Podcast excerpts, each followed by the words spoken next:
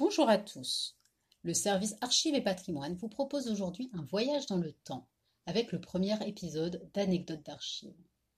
Nous sommes en 1904 et la rue de Paris est encore le centre-bourg d'une ville en devenir. Aujourd'hui, à la place du café se trouve la médiathèque Colette qui fait face aux immeubles de la rue de Paris. Cette photographie, devenue carte postale, est un témoin essentiel du quotidien des Spinaciens au début du XXe siècle. Son édition en noir et blanc assoit le décor en équilibrant le rôle de chaque personne. À droite, alors que les habitants prennent la pause, attablés, avec la patronne des lieux, semble-t-il, on voit paraître en arrière-plan un autre personnage qui prend également la pause, les mains dans son tablier. Peut-être est-ce également un autre, un autre commerçant dont les shops se situent plus loin.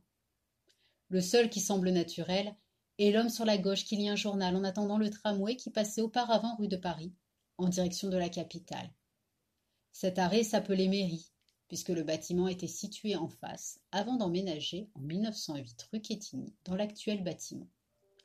Les rails et les fils électriques rappellent que le système d'alimentation est toujours reconnaissable de nos jours.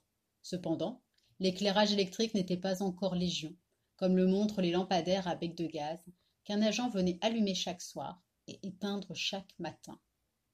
La rue de Paris était une voie très commerçante, où les différents types de services étaient présents, notamment celui des PTT. Nous le remarquons avec le mot téléphone qui se dessine sur le mur en arrière-plan. En tournant votre regard sur la gauche, nous remarquons également la présence d'un tailleur. Les commerces apparaissent également par le biais de publicités et de réclames remarquables dont on découvre quelques extraits au-dessus de la tablée. Ainsi fait-on référence au superbe tapis vendu par le Printemps à Paris, la pharmacie centrale du Nord, où l'on note également l'organisation d'un grand concours de naissance dont le nom fut effacé par le plaquage d'une autre affiche. Enfin, la rue de Paris, avec ses maisons bourgeoises et ses immeubles bas aux architectures hétéroclites.